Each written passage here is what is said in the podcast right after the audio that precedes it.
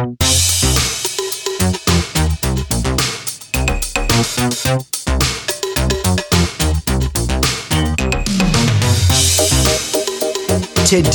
we are still great in 1988 as we look at the comics, film, and television that dominated the late 80s.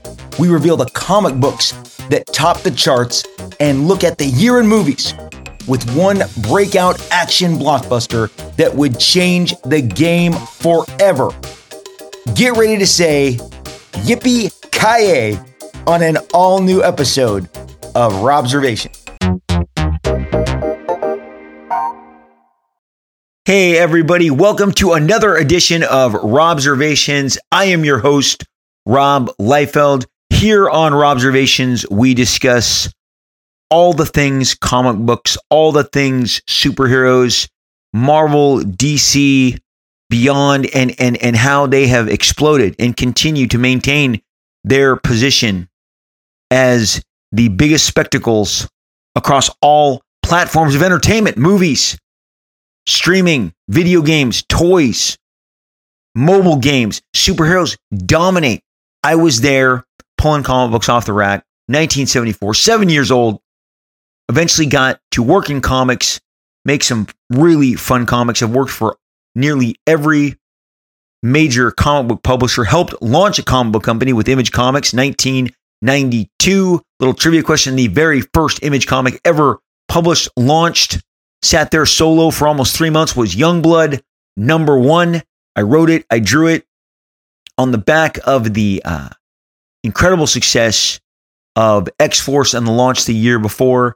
Just expanded, was a hyperactive young kid, uh, became a hyperactive old kid. And I do this po- podcast because I love comics. I love talking about comics.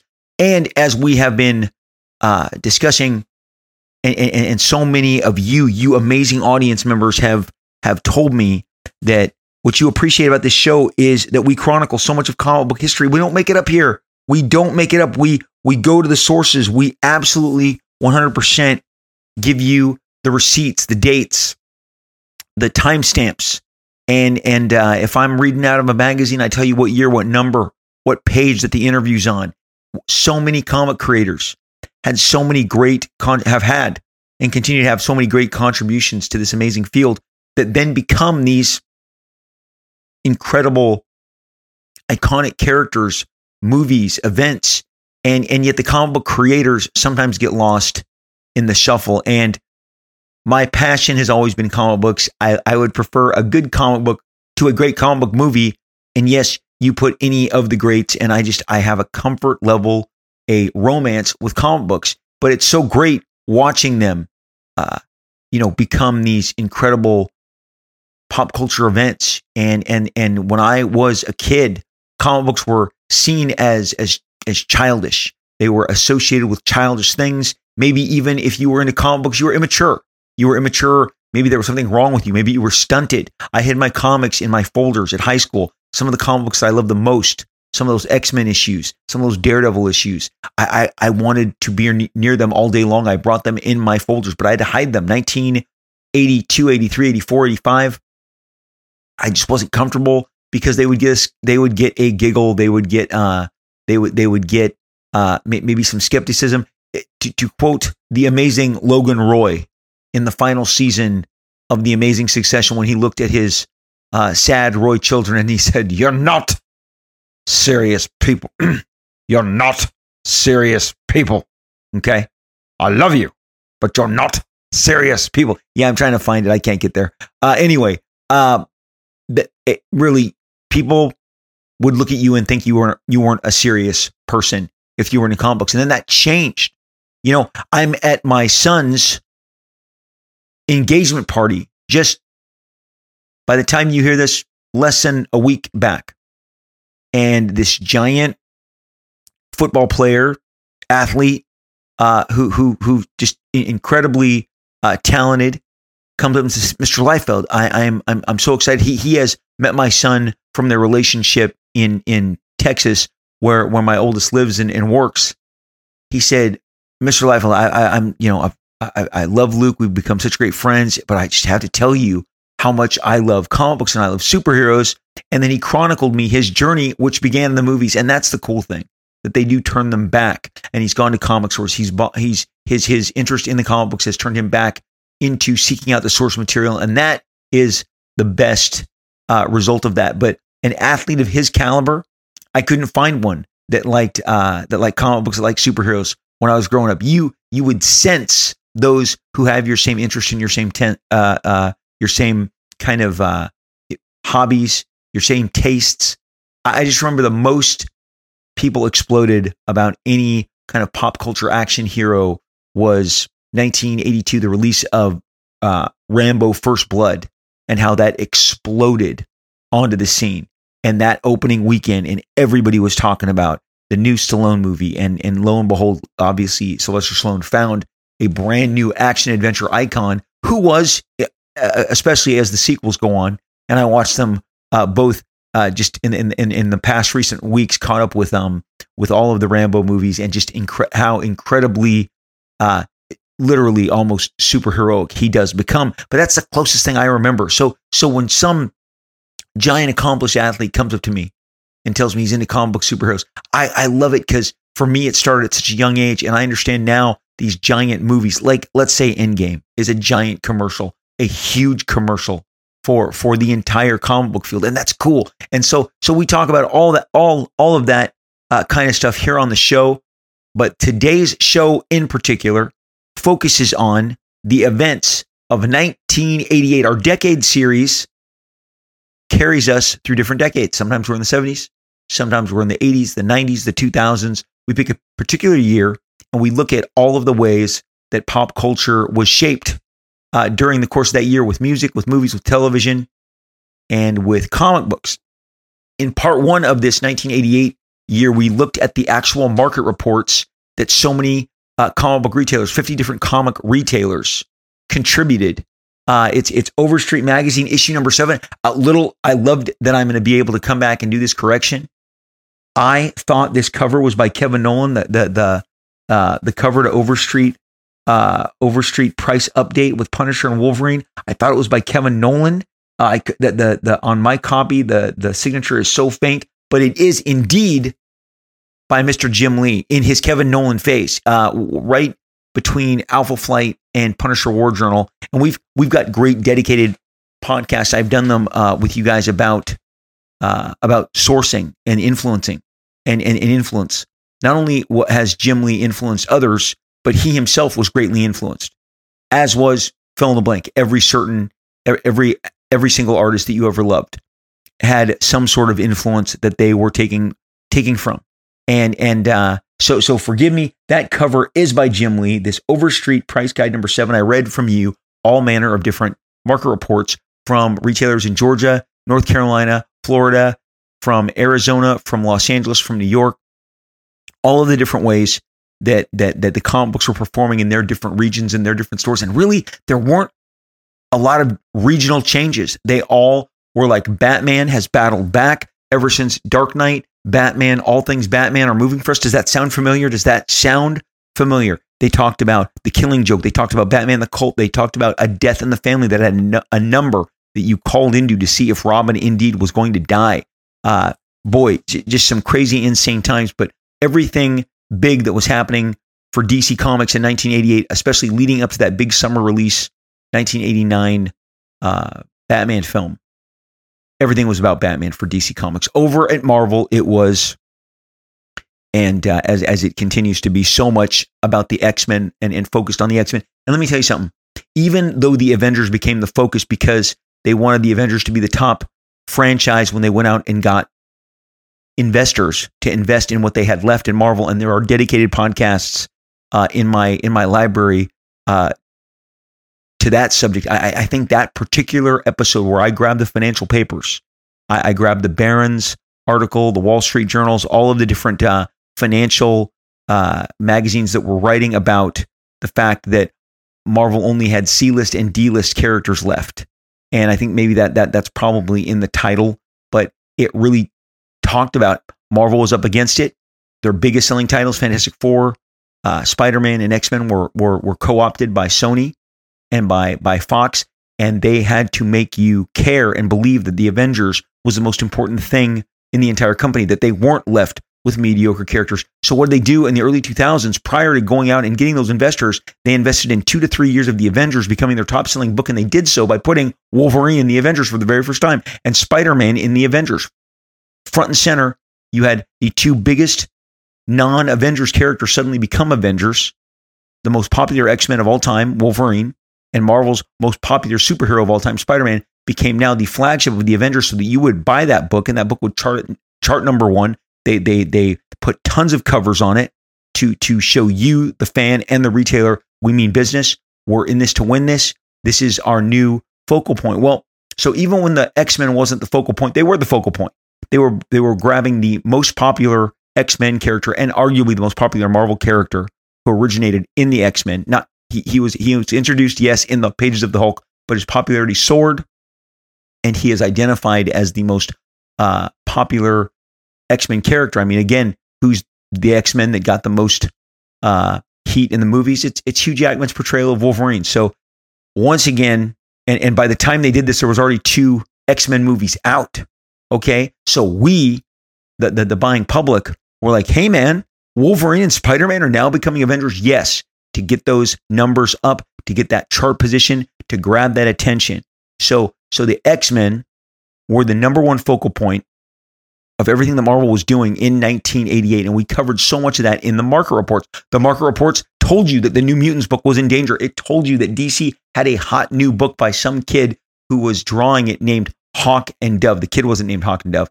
Uh, your host was the kid drawing it. But Hawk and Dove, the retailers, I don't know any of these guys, but they would all tell you, they would tell you that Marvel's and DC's weekly experiments with Action Comics Weekly, with Marvel Comics Presents weekly and bi weekly releases, they, they told you that they were struggling.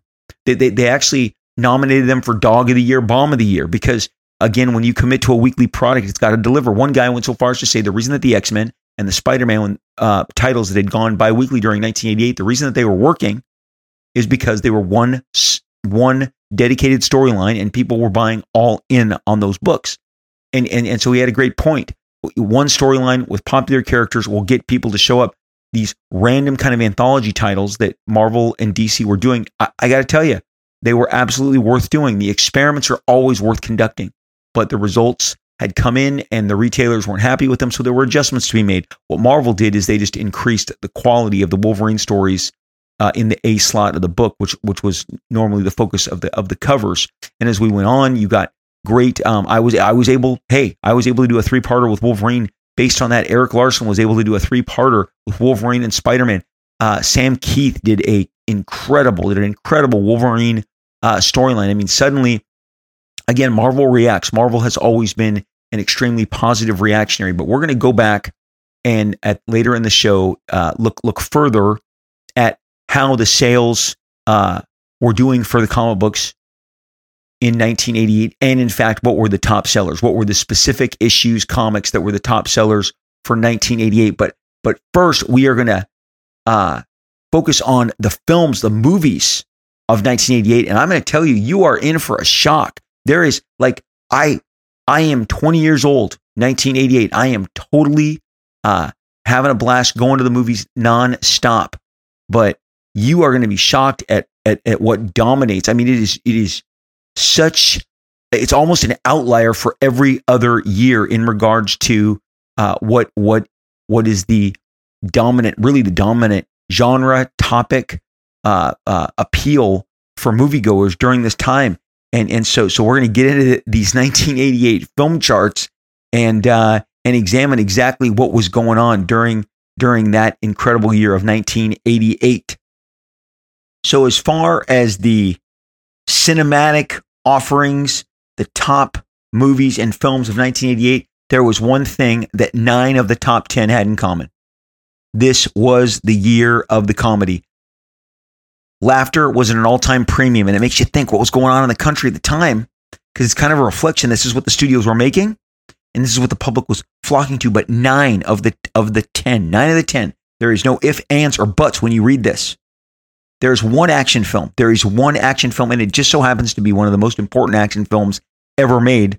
And it had had a giant impact on everything that followed. But th- the the nine out of ten don't lie.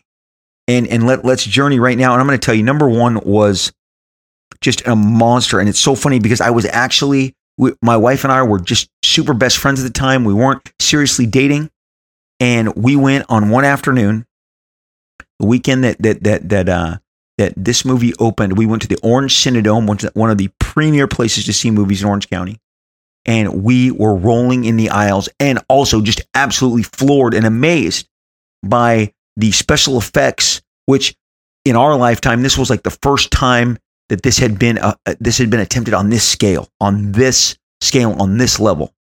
And that is none other than who framed Roger Rabbit. Roger Rabbit Roger Rabbit hit the cinemas like an avalanche. I mean it just was the talk of the weekend.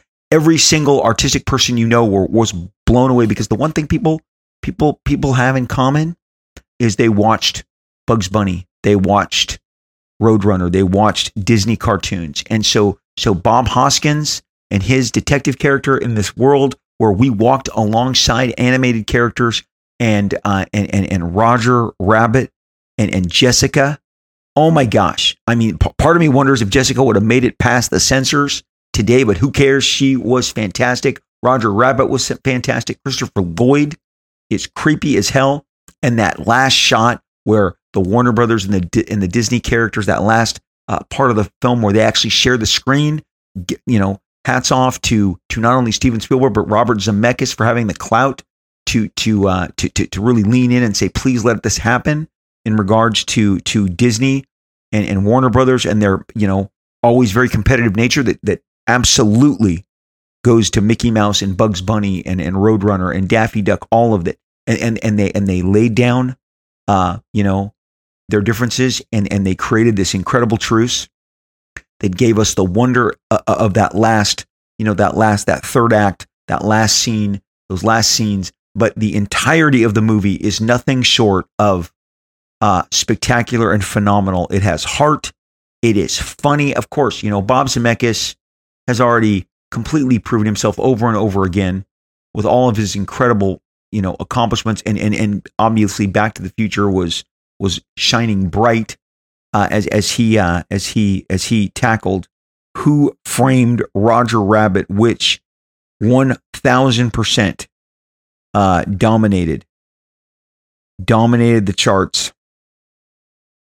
Was the number one, the absolute number one top performer for the year of 1988. It made 151 million dollars, which you know, that doesn't sound much, not by today's standards, not by uh, 35 years later standards, but but back in the day, huge, huge amount of of of of money. So much so that it is just shy of 30 million dollars ahead of the next.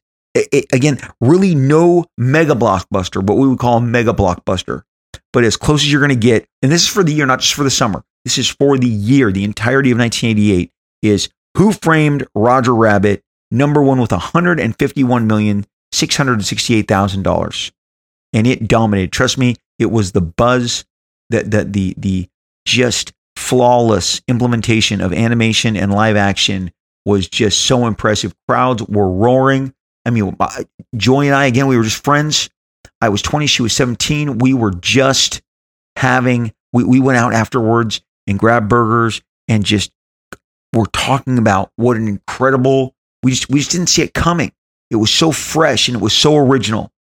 And it just really took audiences by storm based again, on its incredible, you know, dominance of, of the entire year.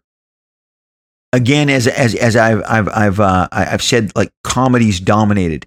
Uh, Eddie Murphy came in the number two spot. Uh, just just a pisser. I mean, I, I you were you were pissing your pants watching this. You were.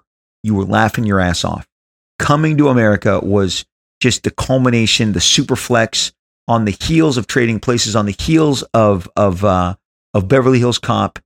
Uh, he just even even Golden Child performed well at the box office. It wasn't as respected as the other two, but and, and his incredible concert film Saturday Night Live coming to America just cemented it. Again, a totally fresh comedy, uh, original in nature, in character, uh, Arsenio Hall along for the ride, great wingman along with Eddie Murphy, dominates, came out one week after Who Framed Roger Rabbit. They, they, they, they were literally the MVPs of not only the summer, but the year. Coming to America is the number two most popular film of 1988. It grossed 127 million uh, dollars. I'm getting these numbers from, I'm getting these facts and figures from the uh, website, thenumbers.com. Number three came out Christmas of 1987 and just wouldn't stop, roared all the way through the wintertime. And again, a, another incredible comedy. Had a little drama component to it, but sold, marketed, performed as a comedy. Robin Williams, Good Morning Vietnam. Just, just a tour de force performance by by uh, Robin Williams as a uh, radio announcer during the Vietnam War, and again, fresh, exciting, original, and took everybody by storm even though it came out in, in, in December 23rd of 1987, it again powered through 121 million dollars, 600 121 million 650,000. Number four, oh baby, again kicked off really the summer was Tom Hanks in Big. Another, it, it, this was one of the last entrants in a year of body swap comedies. There, there, there was uh, that there was a, a Fred Savage body swap uh, uh, comedy that that, that, that, that, I can't think of. I think Kirk Cameron and Dudley Moore were in one called like Father Like Son. Uh, the, and and then and then George Burns, I, maybe it was called Seventeen again. It was something along those lines. Anyway, th- this this was the fourth in the young guy turns old entries, and it blew the doors off. Blew the doors off incredible direction, incredible performance by uh, by Mr. Tom Hanks, who I mean, if the guy wasn't already just blowing up all across the Cineplex in this in this performance, he just stole everybody's heart, and you felt this kid overwhelmed by being an adult uh, by virtue of this magic, like Coney Island uh, uh, uh fortune telling machine and and suddenly he's an ad executive and there's a comic book component in it you know and, and again it, it it's uh it, it's deemed to be too too too, too controversial but uh conceptually like too controversial in, ter- in terms of its price point because comics are supposed to be cheap entertainment they tell you and this is going to be way too way too expensive but uh you know little teenage tom hanks and suddenly big adult tom hanks there's the infamous toy store scene uh, with him dancing on the the piano keys and just big took the world by storm, took America by storm. 112 million dollars. It was the number four movie of 1988. Crocodile Dundee 2. I loved loved Crocodile Dundee 1. Thought Crocodile Dundee 2 uh, was just uh, just just kind of failed to live up to the brilliance of the original. Paul Hogan put him on the map. Giant, you know, international now comedy adventure star and it had a huge. I remember it had a huge opening weekend. Crocodile Dundee, uh, just because everyone anticipated, wow, we get to visit and, and spend time with this character again. They they switched it up, you know, uh, in, instead of uh, in, in, instead of you know city to jungle, it's jungle to city this time. Instead of I'm sorry, instead of jungle to city, it's city to jungle. I mean, it's it's just uh, it, it's a fun it's a fun film, and and it really did prove the staying power of that franchise and it made $109 million. Crocodile Dundee 2, the number five film of 1988. Three Men and a Baby was released in Thanksgiving of 1987, and it made so much scratch in 1988. It came in six on the 1988 li- uh, list. You got you got uh you got Steve uh shoot is it Steve Gustafson? Steve uh, okay uh, Ted Danson, Tom Selleck, and uh, and three men and a baby just again took everybody took took everybody by storm and uh and and just dominated. I'm sorry steve guttenberg forgive me steve gustafson. Whoever you are whoever you are steve guttenberg the powerhouse from all the po- police academy movies that we love so much. Steve guttenberg ted danson tom selleck tom selleck at the peak of his popularity with uh, coming off his incredible run on, on Magnum PI, Ted Danson, you know, Cheers, It was really great casting. And again, a movie that was really cheap to make. I mean, almost like just above kind of sitcom level, but it grabbed everybody. And, and literally, it's a Thanksgiving 1987 movie that just powered through. It, uh, Three Men and a Baby, number six for the year, 80 million. Cocktail, number seven. They say Tom, they, they say Top Gun made Tom Cruise a movie star, but then there have been numerous articles that said no, it was Cocktail. Top Gun broke him, but was it the Air Force, the the military aspect of it, the the the the, the fighter planes? I mean, certainly he was the face, but there has been numerous, especially at the Times, and I'm talking about the think pieces in Newsweek, in Time, in Rolling Stone, in Esquire, is like, you know, is is this a Tom is this a Tom Cruise success or is this, you know, the success of these incredible uh, producers because because Jerry Bruckheimer uh, had had huge success already with like Beverly Hills Cop, so he his his uh, filmmaking imprimatur, which he would only go on to flex bigger in the '90s with The Rock, with Con Air, with so many other giant films. They were like, well, what was the star? of of Top Gun? I mean, was it was it the strong military fighter jet angle? Well, Tom Cruise decided he would let you know that in no uncertain terms, he was the reason Top Gun was a giant hit because he turned a movie about a down on his luck bartender in the world of bartending and and and, and, and a kind of kind of small little criminal element, gambling, you know, uh, deception, but mainly it's a guy who's serving you drinks, who who who who doesn't like the way his hand is playing out in New York and goes to the tropics, and of course meets Elizabeth Shue from Karate Kid, and uh, we just a, a great little romance, and then and then his mentor uh, uh, comes back into the picture, and and there's trouble. But this is completely and and 100 percent. And and that summer, trust me, the L.A. Times, all of uh, all the new think pieces came out. Tom Cruise opened a movie that nobody the critics didn't really even like this movie. They didn't think the whole, a whole lot of Cocktail, but audiences showed up and made it number one and powered it. Cocktail was released July 29th by Disney, no less, by the Walt Disney Company, their touchstone arm, right? In 1988, and it went on to make $79 million.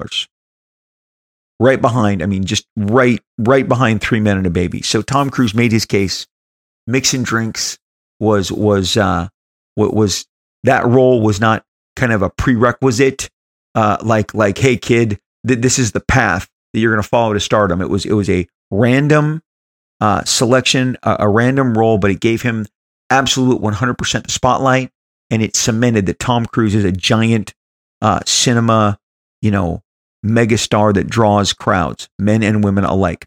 Moonstruck is number 8 we are still not out of the comedies. Cocktail comedy drama at best. Uh, Moonstruck, romantic comedy. Cher, Nicolas Cage, uh, Christmas 1987, powered through 1988, would not stop. Had a bunch of Oscar buzz. You know, Oscars, Oscars everywhere for everybody in the cast, all nominations, actual trophies. Uh, that so this carried through well into Oscar season, well, well, well into February to March to April. So Moonstruck really carried through and enough to place it in the top 10, number eight for 1988, number eight for 1988 with $77 million. Finally, boom, we get to the seminal movie. Actually, I'm going to skip. I'm just going to go down to 10. And 10 took the world by storm. I, I actually went out on a blind date. Uh, the guy who colored Youngblood number one, Brian Murray, he drew Supreme he was dating uh, uh you know woman uh, uh, uh, in his age range. She's a little older than me, but she, and she had a she had a sister, and he said, "Hey, would you, you know, we want to set you up with her?" And we went. She was a really nice girl named Emily. Uh, uh, great, great date. Grab dinner at TGI Fridays because your boy, your boy Rob was was spending big time at the TGI Fridays. Okay, but then we hightailed it once again to Orange Cinedome to see the opening night of Beetlejuice. And whoa, did Michael Keaton blow everybody else, just blow everybody away. And and Alec Baldwin and Geena Davis and Winona Ryder. What a blast. Tim Burton, super mega flex, uh, just incredible, incredible uh, box office performance. Again, a crowd pleaser came out in March of uh came out March 30th, just when the sun was was was, you know, setting later. It was the beginning of spring, uh, you know, going into April that that weekend.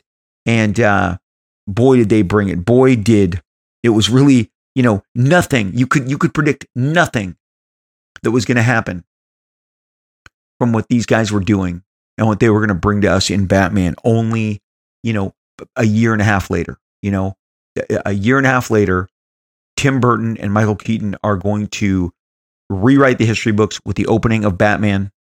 But for for that uh, March spring of of 1988, that movie came big, and and it came it came hard, and it made a crap ton of money uh, with again just a completely original premise. None of this, like so far, Who Framed Roger Rabbit, Coming to America, Good Morning Vietnam, Big. I mean, these are fresh. People took a risk on this. Maybe maybe there's an adaptation somewhere in there, but they're not. Uh, we're, we're not to the sequel point. Yes, will Three Men and a Baby get a sequel? It will. You know, will Coming to America eventually, 30 years later, get a sequel? It will. Okay, Crocodile Dundee 2 is absolutely a sequel, but there is so many fresh Moonstruck, Beetlejuice. Beetlejuice is the number 10 movie of the year. Michael, Michael, uh, Michael Keaton in an absolute, I mean, just uh absolute tour de force performance and and really uh just putting Tim Burton on the map as as if as if he he didn't already live there with Pee Wee Herman. Beetlejuice uh just absolutely just absolutely crushed it but that cast I mean that incredible cast with again uh, G- Geena Davis uh, you know, uh, Alec Baldwin, Catherine O'Hara, Winona Ryder, but Michael Keaton in in the in really the title role. Beetlejuice made a ton. Now here's the deal: what is the giant action film? You know it. I'm about to say it. It changed everything. Die Hard, Die Hard, which Bruce Willis had done like a romantic comedy right before this, but this is what made him a mega movie star. Die Hard from the from Moonlighting, which was a hit show on ABC, to The Everyman Cop in the wife beater and the bare feet running across glass uh, against all of those insane terrorists as they take over. Uh, that the, the I don't want to say it wrong. The the the, the, the but anyway, we all know it is the Fox Building here in L.A. Uh, and fights for his life to free the hostages to save everybody. Gave the world yippee ki motherfucker. Okay, our good buddy Bruce Willis, John McClane, Die Hard came out July 15th. It made $75 million. These are all domestic numbers. I'm giving you all United States domestic numbers. That's, uh, again, I'm getting this from the numbers.com. And uh, created a brand new dedicated genre of action film. They would call, uh, you know, guy battling people on a boat, Die Hard on a boat. They would call uh, Wesley Snipes battling terrorists in the air, Passenger 57, they would call that Die Hard on a plane. Uh, Speed, they called Die Hard on a bus with Keanu and with uh, with Sandra Bullock. They, they it suddenly became its own uh, its own genre. Die Hard on a train, Die Hard on a boat, Die Hard on a bus, Die Hard. I mean, the sequel to Die Hard. Got to be honest. As much as I love the original Die Hard, I favor the sequel. I thought it was even bigger in scope and threat and consequence and I just loved uh, revisiting this character so much. But Die Hard was the only action adventure uh, movie in the top 10 amidst all of these com- comedies. And then you could say, okay, there's com- comedic elements in co- Cocktail. It skews more drama anyway. Lighthearted, comedic fare just dominated the charts. And then there is Die Hard, which literally uh, changed action films for a decade. For a decade. John McTiernan, who had already given us Predator, uh, follows this up with, with, with Die Hard and just blows our minds. Absolutely blows our mind. Great script by Jeb Stuart and Stephen de Souza. Uh, you know, um, there, there's some great documentaries about about all the changes that they made, and and and, and obviously, you know, um, that Bruce Willis was not the first choice, but John McClane and his uh, uh, cat and mouse game against Hans Gruber, who you know obviously uh, rest in peace, but put Alan Rickman on the map, put him on the map. Both Sly Stallone and Arnold Schwarzenegger obviously had turned down uh, the the lead role of John McClane, and and look, Bruce Willis was just so charismatic, and again, Moonlighting was getting such great ratings, and then to put him in this role, in this kind of everyman cop, in in against, uh, in over his head, against all odds, uh, battling to save everybody. And the budget on this movie again is is twenty five to thirty million dollars, and it goes on to make just a couple dimes short of seventy five million dollars, and and blows blows everybody away and remakes really the action movie genre. So 1988, it, just for Die Hard alone, is seminal because again, you you give you give so many different action adventure windows fall, after this w- windows for these great films for Wesley Snipes, for Steven Seagal, you know, for Keanu Reeves, Sandra Bullock, uh, just just incredible, incredible cultural impact, incredible footprint. Die Hard is a seminal film. Combined just just the right amount of humor.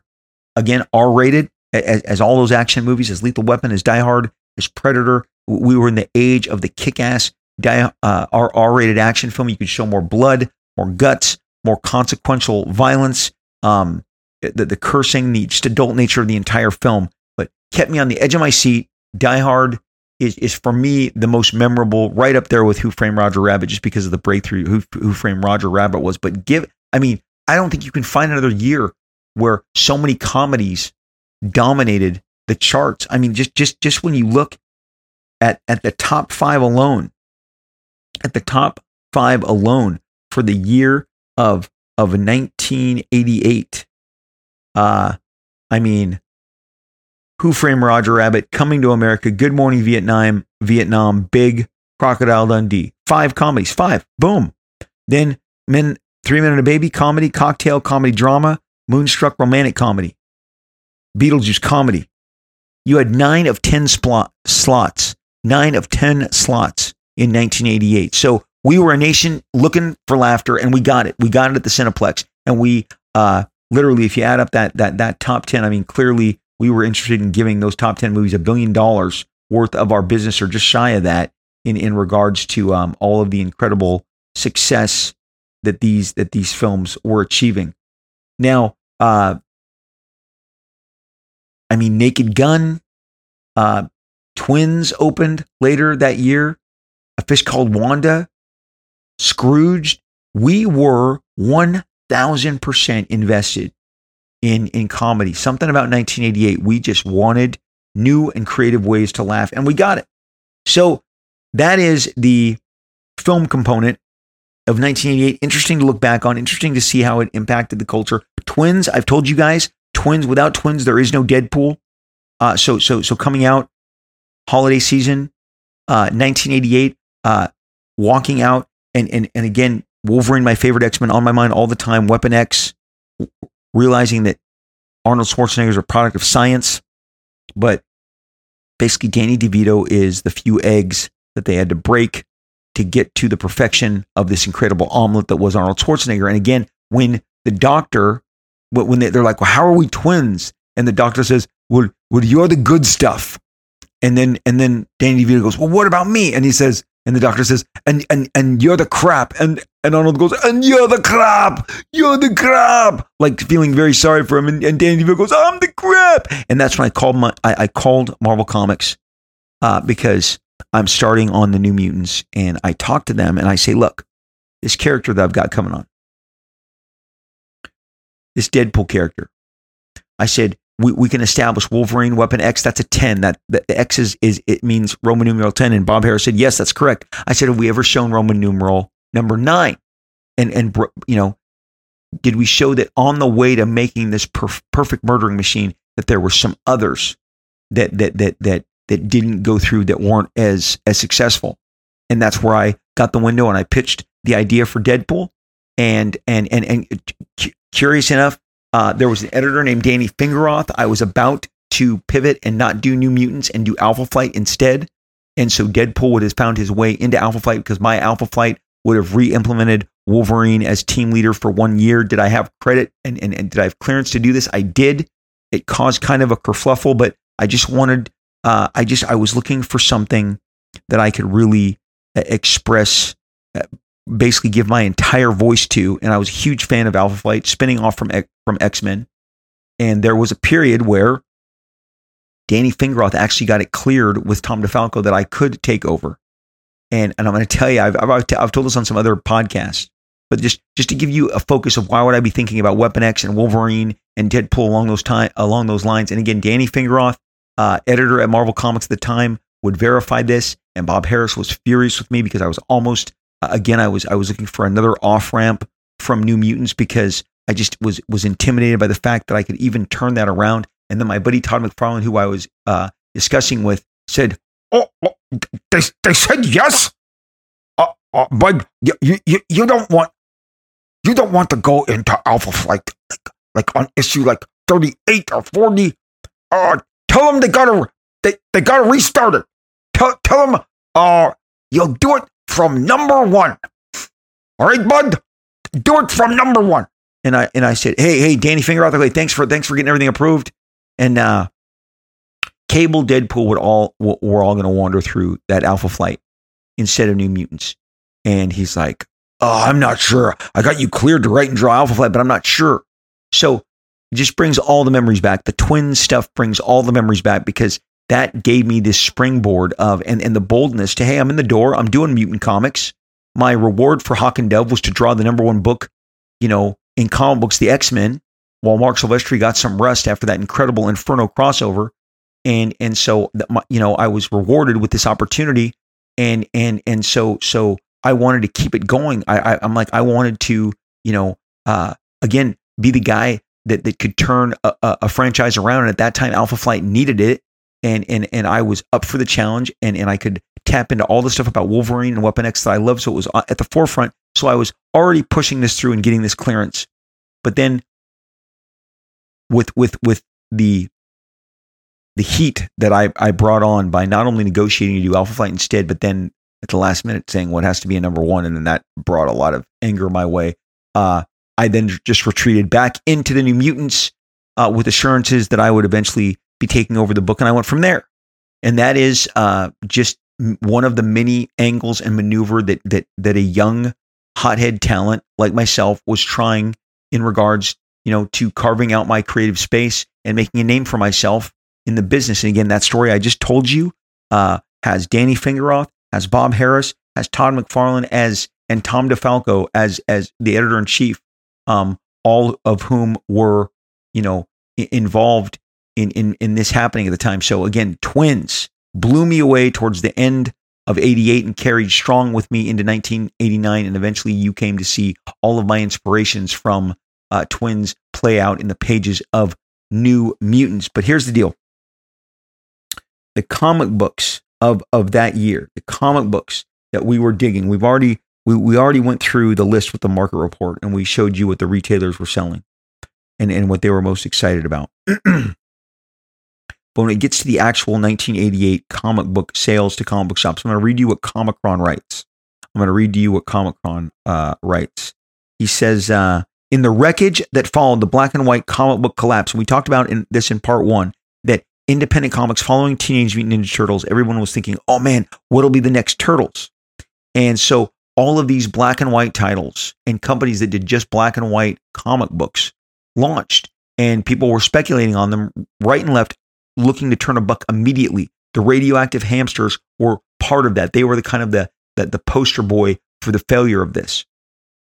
Well, that that couldn't hold and that entire movement collapsed. So John Jackson Miller writes in Comichron 1988 and John Jackson Miller is always very honest about saying well he didn't get all the data from this one distributor but he got some data from this or he got all from one and a limited amount of, of another but he's always very honest in how he is trying to shape the picture that he's giving you with the best data that he can because not all of the data is available to him and you're going to get some of that in this rundown of 1988. But he says, in the wreckage that followed the black and white comic will collapse, many distribution changes occurred in the direct market during 1988. The biggest news was that Diamond Comics distributors purchased Bud Plant Inc., a major West Coast comic book distributor, giving it a national reach for the very first time and making it the largest direct market distribution outlet. Its previous catalog launched the very next year. Capital City Distri- uh, neither Capital City Distribution nor Diamond released bestseller list from that year overall, but we can tell you from Capital's own orders that the twin launches of Wolverine and Excalibur were likely the best sellers in the direct market during 1988. While Batman the Killing Joke did lead in its release month at Capital Distribution, it did only barely edge Uncanny X Men number 231. It was not able to beat X Men 231 over at Diamond and probably is not in the top five comic books of the year for that reason and because of the extremely high cover price. Killing Joke was, of course, reprinted several times, boosting its sales considerably higher, but there is no mechanism in 1988 for reporting reorders and reprint sales. Uh, we have not yet located actual charts from Diamond for January, October, and November 1988. We presume that the top ranked comics are the same as Capitals, which were the regular issues of Uncanny X Men. Only some of the monthly charts for 1988 are live, but we do have most of them, and they're going to be added in the future. Stay tuned. So it goes on to tell you that in January, February, and March, and April, and May, and and and so so the first five months of 1988, Uncanny X Men is the top selling book. Uncanny X Men 229, 230, 231, 232, 233. In June, Excalibur takes the number one spot. In July, Wolverine takes the number one spot. In August, Wolverine takes the number one spot with its second issue. It takes the number one spot in September with, it, with its third issue. And then X Men goes back to the top in October and November and December. What they rank on Comichron as your top five comics of 1988 are as follows. Wolverine number one, Excalibur number one, Wolverine number three, X Men, the uh, launch of the Inferno saga number four, and then the second the second chapter in the Inferno saga is number five. So you've got all mutant books. So again, the X Men books, the mutant universe was on fire. Excalibur just blew in there, blew past X Factor, so suddenly you had X Men, Wolverine, and Excalibur were your top three, your top three bestsellers. X Factor went to four, and New Mutants went to five. And New Mutants would stay at the bottom of the rung for years because just the new books had the fresh appeal and the fresh heat and the fresh juice. While these books would later be challenged by uh, Todd McFarlane and his popularity as he searched and just won reader after reader back to the Spider Man franchise, which had not been the top franchise. Uh, you know, it's interesting to note that Amazing Spider Man did not beat the Marc Silvestri X Men issues. Todd's popularity surged, and it was the Jim Lee era that Amazing Spider Man would find itself dominating, that it would find itself being the number one, and the charts do not lie. For nearly the entire year that Todd's Spider Man launched, it was the number one book, outselling anything the X Men hurled at it. And it wasn't until the inevitable relaunch in 1991 of X Men and the addition of X Force number one that they really, uh, you know, created the new the, the the new shift back to the X Men. But but while Marc Silvestri and Inferno and all these books were going, they were the number one books. But throughout, through the end of 1989 and all of 1990, Spider Man is on top. Spider Man is outselling everything from Marvel. And, and, and just think about that. Is, is that we, we think about that, that era on the X Men as being dominant, but Todd could not be dislodged. As a matter of fact, New Mutants 100, when it came out in February of 1991, jumped past X Men and became the number two best selling uh, mutant book, but it still could not dislodge Todd from the top spot during that period. That's how popular Todd and Spider Man became. It's incredible. But during this time, Marc Silvestri, the Inferno uh, storyline, which then kicked off and really was, there was a lot of uh, spin off titles in, in, in other books like Power Pack. But the core book the core story was told between X Factor, New Mutants, and X Men. And I'm going to tell you, I feel like this was Marc Silvestri at the top of his game, Walt Simonson at the absolute top of his game. We we think of Thor when we think of Walt Simonson so much, but Walt really rose to the occasion. You could see his work was pushing and and influencing Marc. I talked about this at the time. And, and Marc was just like, oh, this Walt Simonson stuff, it just really inspires me. And you could tell Marc's stuff was pushed to a next the next level. The subject matter was perfect for the X-Men. And look, they were all honestly sexy as hell. Their clothes were all torn. The, the guys were wearing bare chested, torn costumes. The girls, torn costumes. The villains, torn costumes. Debris, massacre, you know, br- fallen buildings. I mean, had a real apocalyptic flair to it. Mr. Sinister, uh, just all of the great uh, uh, elements. Madelyne Pryor and, and, and, and being twisted in her and, and her her darkness ultimately being revealed. Just amazing storytelling, amazing uh, just pace given that the, the the tight nature of these stories coming out. It really was a mega flex in regards to what Chris Claremont was doing at the time. And I think this year goes down as with with the uh, Excalibur launch with Wolverine and with uh, you know with the ultimate uh, success of Inferno and in the X Men titles. And really, honestly, I've got that in the Essential Edition, which is just the black and white pages. I've got them in uh, the trade and the hardcovers. And whenever I entertain this material, I mean, you can just see iron sharpening iron. Walt Simonson, Marc Silvestri, just uh, absolutely inspiring each other to do their very best work on X Factor and X Men. And those two books were the most exciting chapters. Again, I'm in the business at the time, and I can't wait to get to the comic store and get these get these books and be inspired. And it really is, I think, one of the, if not the best. Uh, I'm on record. I believe Inferno was the tightest, best of all the crossovers that the X Men have ever done over uh, Fall of the Mutants, over Mutant Massacre, uh, over over uh, Extinction Agenda, Executioner Song. I just think Inferno just had style, attitude, and consequence to spare. And you know, two of those books are lodged in the top five, and then the rest round out with Wolverine, Excalibur, uh, Wolverine number two. So really, the X Men universe was on full flex at this time, and those are your top selling, your top five for 1988. And more to the point, what was going on with the Spider Man family, Jim Salicrup, and I mentioned it here before, and it's fun to revisit. It's fun to, again, in this moment while you're listening to this, to give you a, a, a fully kind of worked out view of what was going on. I was now doing a Spider Man annual, and I was being recruited uh, Jim Salicrup thought my stuff was complimentary and would go really well alongside Todd's.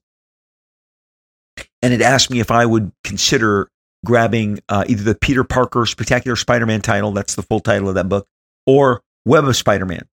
And, and he was trying to build, and he would say, Rob, Rob, the X Men, they already do so well. They already do so well. Come on over with us. Have a good time with Todd and me in the Spider Man office. Come on, Rob. Come on. He would tell me. I love Jim Salicrup. He was such a gem. Uh, and obviously, he did some great stuff. He would then recruit Erik Larsen. I just was like, there's no way that I'm going to catch the juice from what Todd's doing. Todd was there first. He was doing the work that people were responding to. And again, I saw when Erik, who was doing, I think, the work of his career, Erik, the Amazing Spider-Man work, the the the Todd Spider-Man book that he followed. I just I think Erik rose to the occasion, and then someone he has he has issues and a body of work that I like more than Todd's, and I love Todd's stuff. This isn't like oh he's better than I just I like them more because they're more action oriented. They're really big. They're really bold. And uh, and yet he was always kind of given the second position besides but behind Todd because Todd was the pace horse. He was the guy that got there first. He was the guy like they say of Tristan, Brad Pitt's character in Legends of the Fall, he was the one. They broke themselves again. He was the rock. They broke themselves again. Again, I felt like ultimately I could make my mark on New Mutants after being talked down the crazy Alpha Flight uh, option. And that was even after I pursued doing the new Young Avengers book, which I've chronicled on here. Uh, Mark Gruenwald had called and told me, look, Rob, bird in the hand, take the bird in the hand. New Mutants is happening. Uh, Young Avengers, which would become the new Warriors, is still a ways off. Do this. And look, I, I'm really thankful that he pushed me in that direction. Now, did even given that, did I try and go do Alpha Flight? I did. and uh, and if I've never talked about that before here again, again it was uh ooh, I really managed to get under people's skin with that because I was just e- extremely aggressive and trying to find my niche. And if you're out there in the comic book business and you're trying to find your niche, I relate to that. And you're like, man, in the sea of Batman books, how do I stand out? It's tough. It really is tough. And and and so I'm very thankful that everything you know, broke my way. And I was given the creative reins on New Mutants to kind of go my own way and re- recast, rechange that book. But the X Men just absolutely dominated 1988 and, 1988, and, and the and the charts and the sales don't lie. And and between the market reports in part one and this rankings examination, I think we've you know come to that conclusion. So rounding out our discussion of 1988, is the television shows. The television shows. What were we watching? What were we beaming into our rooms? What were we rewarding? Here, here's the deal. We are going to discuss and find really fast how much the TV end of things is reflective of the movie end of things. Everything's comedy. Everything is a comedy. The television of of uh, the the the television of of 1908 is absolutely indicative, uh, really reflective of, of what was going on with the films. So you think, well, what was the top shows? What were you watching? Maybe, you know, maybe you weren't alive. Okay, maybe you were four, five, six, eight, twelve, whatever. Again, I'm 20 years old. Cosby Show is still number one. Cosby Show, which roared in the middle of the 80s, roared onto our te- television screens, reestablished Bill Cosby as one of the giants in entertainment and comedy. Uh, he he was still the top show, getting an average of just shy of 26 million. Uh, well, his rating was 25, just shy just shy of 20, uh, 25.7 was his rating. Roseanne Barr had crashed the party. She brought this kind of, you know, blue collar workforce, blue collar workplace comedy with this blue collar family. They roared onto the scene and became the number two show just behind at 24, a rating of 24. So knocking on Cosby's door. Uh, the the Cosby Show did a spinoff uh, when when when Cosby's daughter went off to to school, to college, a different world emerged. And a different world was the number three comedy. It followed the Cosby Show on Thursday nights. Cosby Show number one, Roseanne Barr on ABC number two. Completely, I mean, Cosby is an upscale family in New York City. Roseanne is a kind of an impoverished, struggling to make it, living paycheck to paycheck, raunchy, uh, just raunchy, kind of down to earth, honest honest driven comedy from Roseanne Barr. A Different World, number three, the the the you know Cosby daughter goes to college. Number four, Cheers. Cheers continues to make its case and will only continue to climb towards the end of the 90s, into the beginning of, of uh, the end of the 80s, towards the beginning of the 90s. So Cheers is number four, tied, virtually tied with a different world. So NBC has still got that Thursday night on lockdown, giving them three of the top four Cosby Show, A Different World, and Cheers. 60 Minutes the eternal news juggernaut from CBS logged in at number five with a 21.7 rating. The Golden Girls, okay? The Golden Girls coming at number six. This is the peak of their popularity, 20, uh, a rating of 21.4. Who's the boss? People forget how big this Tony Danza show was, okay?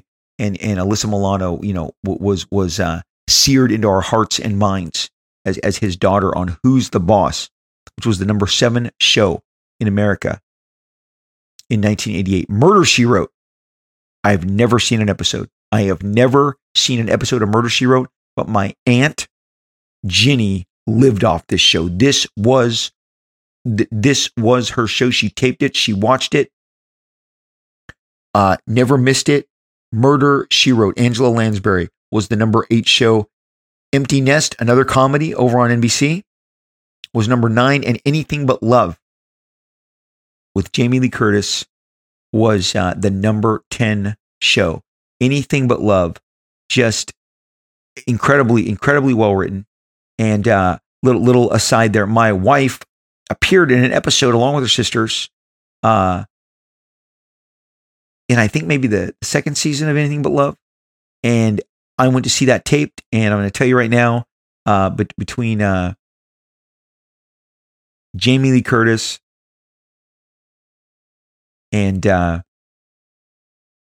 Richard Lewis, they just they just had a blast, and it was uh, they were they were so kind to my wife and her sisters, and they were kind of I think they were playing like girlfriends of uh, of Richard Lewis, and it was just uh, it, it was it was super fun episode. But that that that show really, from the minute it debuted, caught caught everyone's attention and and kept everyone's attention for a good long while. And uh, anything but love rounded out the top ten. So I mean, you again, let's let's look. What do we got here? We got the Cosby Show, comedy, different world, comedy, Cheers, comedy, Golden Girls, comedy, Who's the Boss, comedy, Empty Nest, comedy, Anything But Love, comedy. Eight of the top 10 slots are comedies. 60 Minutes is number five, and Murder She Wrote is number eight. And then even when you go down to uh, 11, Dear John, another comedy from uh, Judd Hirsch on, on, on NBC. Growing Pains at number 13. Alf at number 14. I mean, comedy, what was going on in our society? We wanted to laugh, whether it was aliens, with with a family like Alf or um you know the cute teeny bop you know kid like Kirk Cameron in in Growing Pains or the antics at the bar with Cheers, the continued adventures of the Huxtable family, their daughter going off to college. We loved our situational comedies, our 30 minute comedy mix, very family friendly. All these shows extremely family friendly. Who's the boss? I mean, give me a break.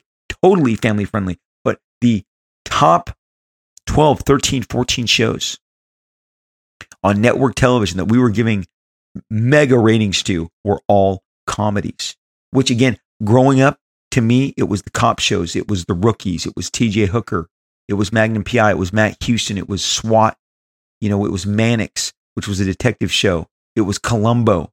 Uh, I mean, it, the, the, the, it was Kojak. It was, uh, I, I mean, so many, the Rockford Files, detective shows and cop shows had been such the focus of me growing up, and then the slight deterrent, the the, the, the slight turn towards the the age of the superhero was Six Million Dollar Man with Bionic Woman, with Wonder Woman, with Incredible Hulk. Yes, you had your Norman Lear All in the Family, which we watched religiously. Yes, my conservative family would not miss Archie Bunker ever. Always turned it in, always got a laugh. Didn't care about the fact that maybe the politics of that show didn't line up. They watched uh, all in the Family, The Jeffersons, Maude. Those were Sunday night regulars immediately after we got home from church because we had Sunday night church. I've told you I had to light a thermometer more than once to make sure that I didn't miss the Sasquatch episodes of Six Million Dollar Man because there was no way in hell I was missing the Sasquatch episodes of Six Million Dollar Man. But by the time we get to 1988, we have definitely turned a corner. Comedies are king. That's what's getting the eyeballs. That's what's getting the ratings.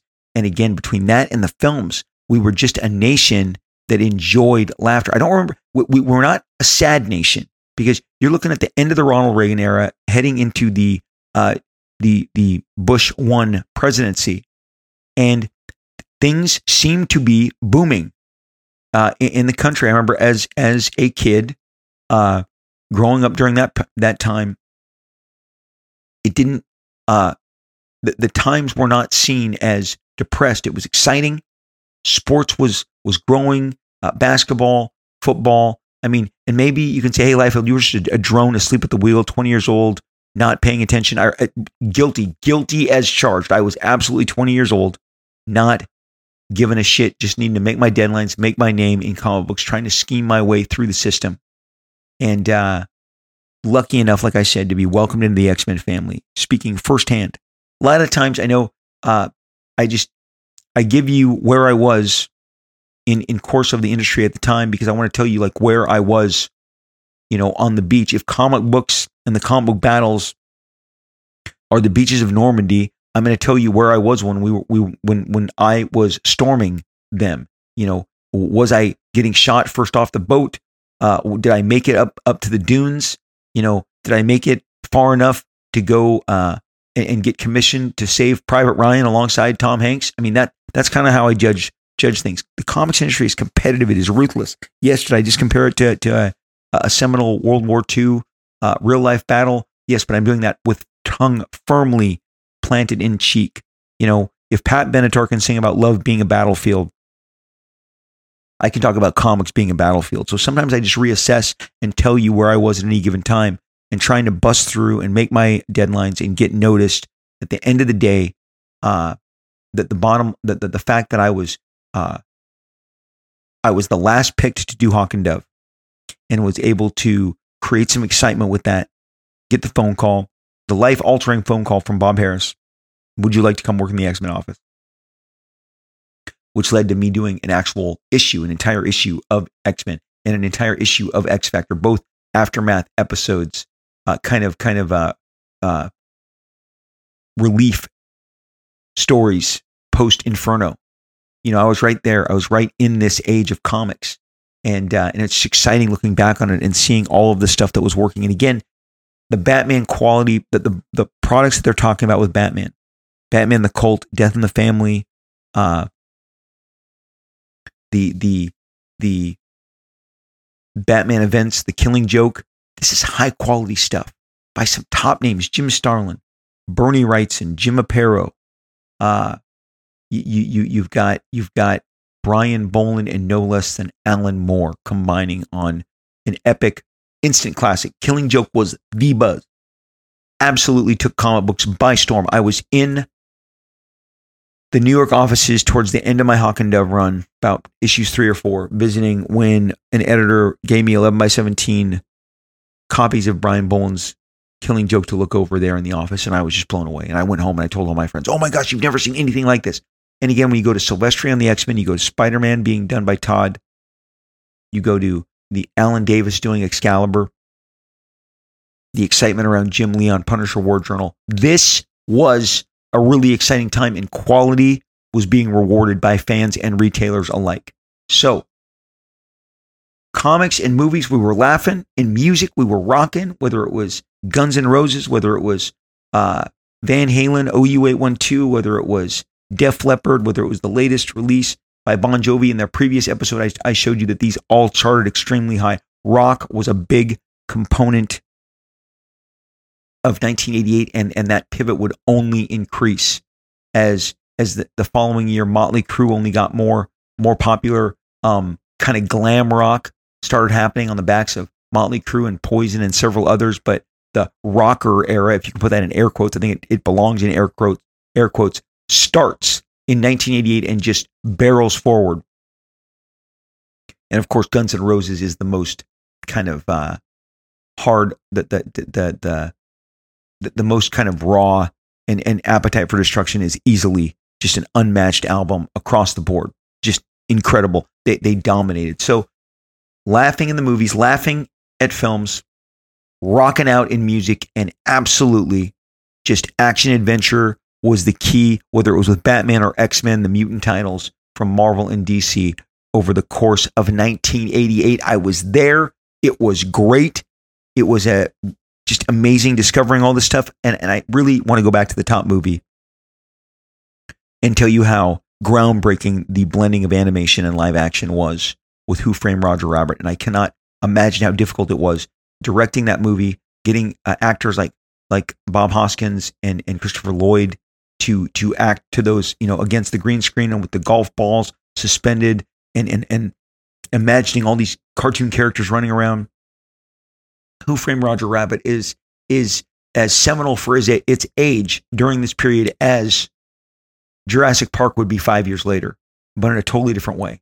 But boy, oh boy, just an incredible year. And again, Die, Die Hard changed everything for action movies. So really exciting year. So happy to revisit it with you guys and and and do this deep dive across two episodes. I love the decade series, and you guys, your your feedback is always great because I always enjoy hearing exactly how old you were during this time. And maybe look, some of you weren't around, and I I, I know some of you vloggers and bloggers.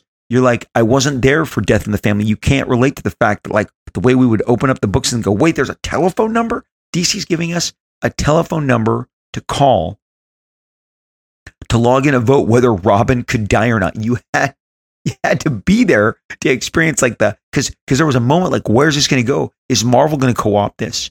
Is this going to go to the independents? But it, it really ended up being singularly. Now I did look into as I know Jim Lee and I had extensive conversations about using these uh, these telephone numbers uh, for for contests, just for our our own personal creative endeavors, fan clubs. I mean, there was definitely and it, it, it really did crack open a new realm of possibility, but nobody did it uh, as dedicated as Death in the Family did it. And again, it was it was just being there while the new world order of comics was being created, and and uh, and and and the, the the the power base was shifting, and clearly, as I have said over the 313, 14 episodes of Observations, Frank Miller's imprimatur on all of this is undeniable because Dark Knight just changed everything. Even the way he was depicted. Bernie Wrightson in Batman the Cult again a perfect bound glue, uh, you know, glue bound, square bound, which is what they called the perfect bound or the prestige format, which was the Dark Knight, the, the format that Dark Knight pioneered. No staples, thicker, 45, 50 pages. The Batman that was featured in the cult is thicker, stouter, stronger, bigger, not the Leaf uh, athletic frame that he had in Brave and the Bold in World's Finest in his own monthly series, even at the time by, by Jim Aparo. But the special projects that were coming out was depicting a different, grislier, darker uh, Batman. I'm not sure Killing Joke happens without, I, I'm certain Killing Joke does not happen without Frank breaking that mold. Exciting time, 1988, the Decade series. We're going to continue to go through these select years and share them with you and, and, and look back and see what, what's changed, see, see what's different. Hello, Punisher, Excalibur, kind of yesterday's uh, incredible icons. It happens. You know, you, you're one day the, the, the, these characters are everything, and then the next they've just been shuffled out and replaced. And uh, certainly, you know, new faces emerge, and you got to fight for your real estate. It, it cannot be given up without a fight because new characters are coming in all the time to dominate. So the Decade series has a lot to offer. Thank you for, for as always, for going through it with me. I am so appreciative that you're taking this ride with me along observations Now, you know that at the end of each and every episode, I um, share the incredible reviews that you that you take your time and, and and share with us the the your expressions of your enthusiasm uh, for observations. Look, again, this little show was born out of my abject loneliness during the pandemic and wanting to talk about my passion. And we we booted it up, we put it out there, and you have shown up, and it's exciting to me uh, to talk comics with you and to share uh, so much of this comics history.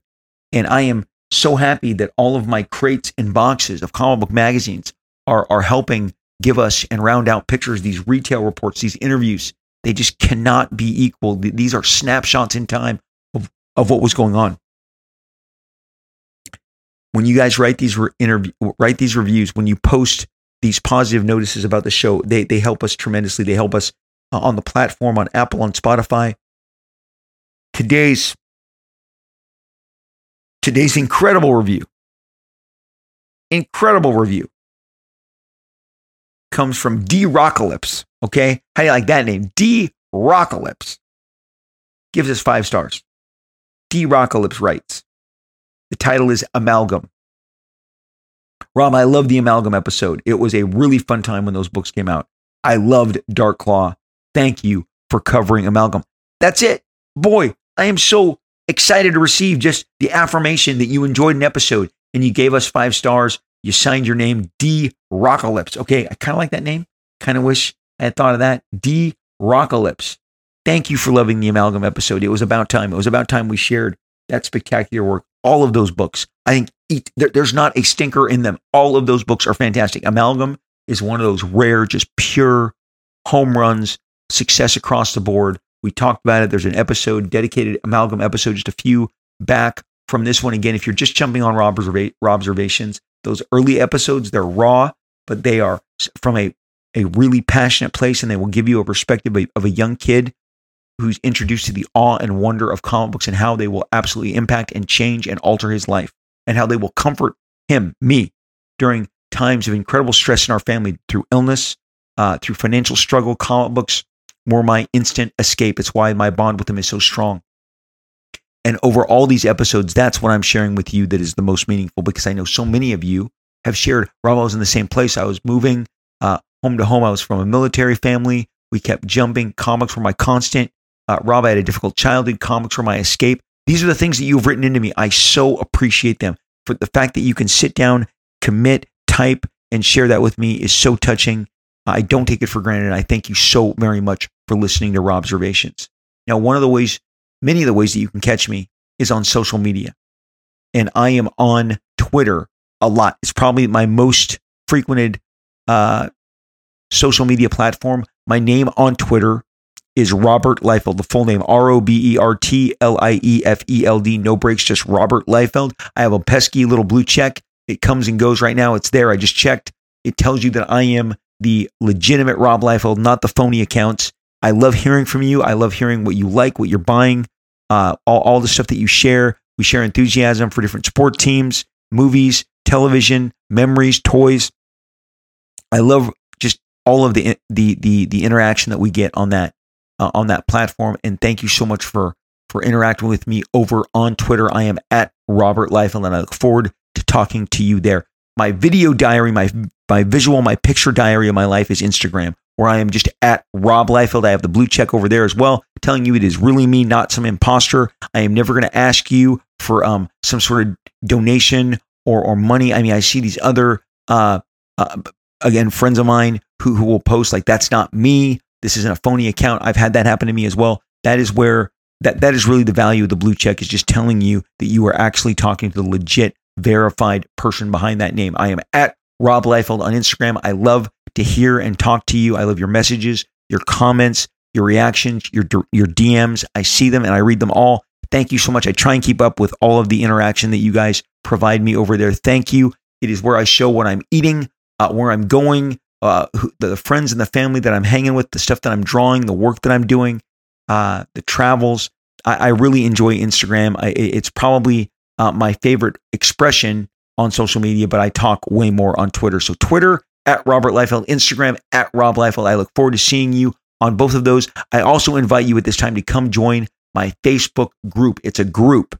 It's called Rob Liefeld Marvel Extreme and Beyond. I would love to hang with you over there if you um, find the group and you submit either myself or a gentleman named Terry Sala, S A L A, we are the two administrators, the the moderators of the group. We will click you on through. That is how you know you are at the right Rob Liefeld group. Rob Liefeld, Marvel Extreme and Beyond is where we continue so many of the discussions that we have here carry over into that group, and we go deeper and we talk more. And I share um, old art stories, comics. Terry runs a weekly art contest with people putting their entries in, and we uh, and and and and there there's polls. It's just it's a blast. It's like a little clubhouse.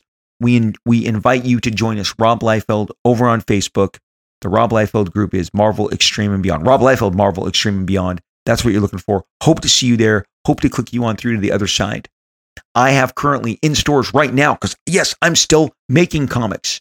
Issue three of Deadpool Badder Blood uh, the sequel to Deadpool Bad Blood, the top ranking Deadpool. The only time Deadpool ranked number one on the charts was with Deadpool Bad Blood back in 2017. This is the follow up, the sequel Deadpool Badder Blood, Wolverine, Cable, uh, Spider Man, Venom, Venom Pool. Everybody's bouncing around some brand new characters that I've introduced, rounding out the the rogues gallery of, of Deadpool and giving him even newer, more sinister villains. Deadpool Badder Blood number three is in stores. If you can find a copy, um, this entire series has been selling out. Please ask your retailer if he can catch you up. Uh, we went back to press on issue one. Some of the, the, those those uh, second prints should be out there just to get you to interact. I hope you can get a copy of one and two. along with three. Once you get three, you're about 72, 74 pages into the story. Issue four of Deadpool Badder Blood is out September 20th. It could be 15 days from the time you hear this. It could be 14 days from the time you hear this episode. 14 days. It's going to be a short, brief window. There was only three weeks between issues three and four. I'm so excited. That gives us tremendous uh, uh, momentum, also emotion, but tremendous momentum with Deadpool Badder Blood number four coming out on September 20th, hot on the heels of the just released on August 30th Deadpool Badder Blood 3. Deadpool Badder Blood 4 is coming at you. 5 will come at you in October, and we will wrap the saga up. And I'm going to tell you, I told you for months, issue 3 was my favorite until I did issue 4. And so many of you said, Rob, I see what you're saying with issue 3. I wanted to go bigger, bolder, faster. The spirit of Jack Kirby. Can I have as much fun as he was having? That was the that was the challenge that I took upon myself when he was doing all his work for DC Comics, then came back and did Captain America, Black Panther, uh, 2001, Machine Man, Devil Dinosaur, just the incredible fun that Jack was putting into this, his pages at the time. That is what I'm trying to do with my Deadpool Badder Blood. I, I trust that you will not be disappointed if you give it a chance. Um, I thank you for all the people who have supported Deadpool Badder Blood. It's in stores now with the fourth issue arriving September 20th. I am so thankful uh, that you listen to this show, and I am rooting for you, whoever you are, wherever you are right now, that you are experiencing uh, the the positive, uh, mental, emotional, physical, and spiritual effects uh, that you want, that you, that you desire in your life, that you are just uh, in a positive space, and and you're overcoming the obstacles as we are all overcoming the obstacles and the burdens in our life, and and we are um, taking time out for ourselves to re re, re, re, really replenish our energy and our focus. And I do that by getting off the treadmill, by by by uh, just th- this summer. I just say, you know, to my wife, my very best friend, uh, married 28 years, known her much longer than that. Hey, let's go for a walk. Let's go for a visit. Let's get out. Let's go to one of the outdoor malls. Let's go get, grab grab a bite to eat. Let's go visit some stores. Let's go shopping. Let's uh let's just you know just window shopping. Not not not we got to buy something. Just let's go browse. Let's go peruse and uh, get some fresh air. We we take that time deliberately. We make that time. Sometimes it's it's it's a trip out to the pool. Maybe for you, it's a trip out to the jacuzzi. Maybe it's going to your favorite Italian restaurant, your Mexican favorite Mexican restaurant, your favorite Greek restaurant, your favorite Indian restaurant. My kids, all man, man, they they uh, where they part ways with me is they live at the Indian food restaurant and at the sushi joint, at the sushi bar. And whatever's your pleasure, man, whatever's your pleasure. And also, let's get those cheat meals in there. Let's get those milkshakes, those ice creams, those gelatos, and of course, drum roll please, the damn Reese's Big Cup. I don't care what it's stuffed with bacon, uh, salami, onion rings. I, I, just, I need them so bad. French fries. Is French fries next? I, I kind of feel like it's next. Right now, it's chips, pretzels, cereal. Oh my gosh, peanut butter and chocolate, the two great, great tastes that absolutely taste great together is my uh, best 90 seconds of every day. And it just, I, I, my, my, my tongue and my brain tingle simultaneously. I, I, I, I, I limit it to one. But again, it's just that indulgence, that, that, that, that little bit of something just for you that just takes you away, gets you off the treadmill that we're all on, gets you off the grind. I'm rooting for you. I am hoping that you find that time with family, friends, have that great meal, watch a streaming show, read a comic book, a graphic novel, or maybe just a great book, period. Manga, anime, all of it. I am rooting for you. I hope you are doing well and you continue to do well. Please come back and visit me. I'm going to be here. I want to speak with you. I want to continue to hang. I will most definitely, absolutely, and inevitably speak to you again real soon.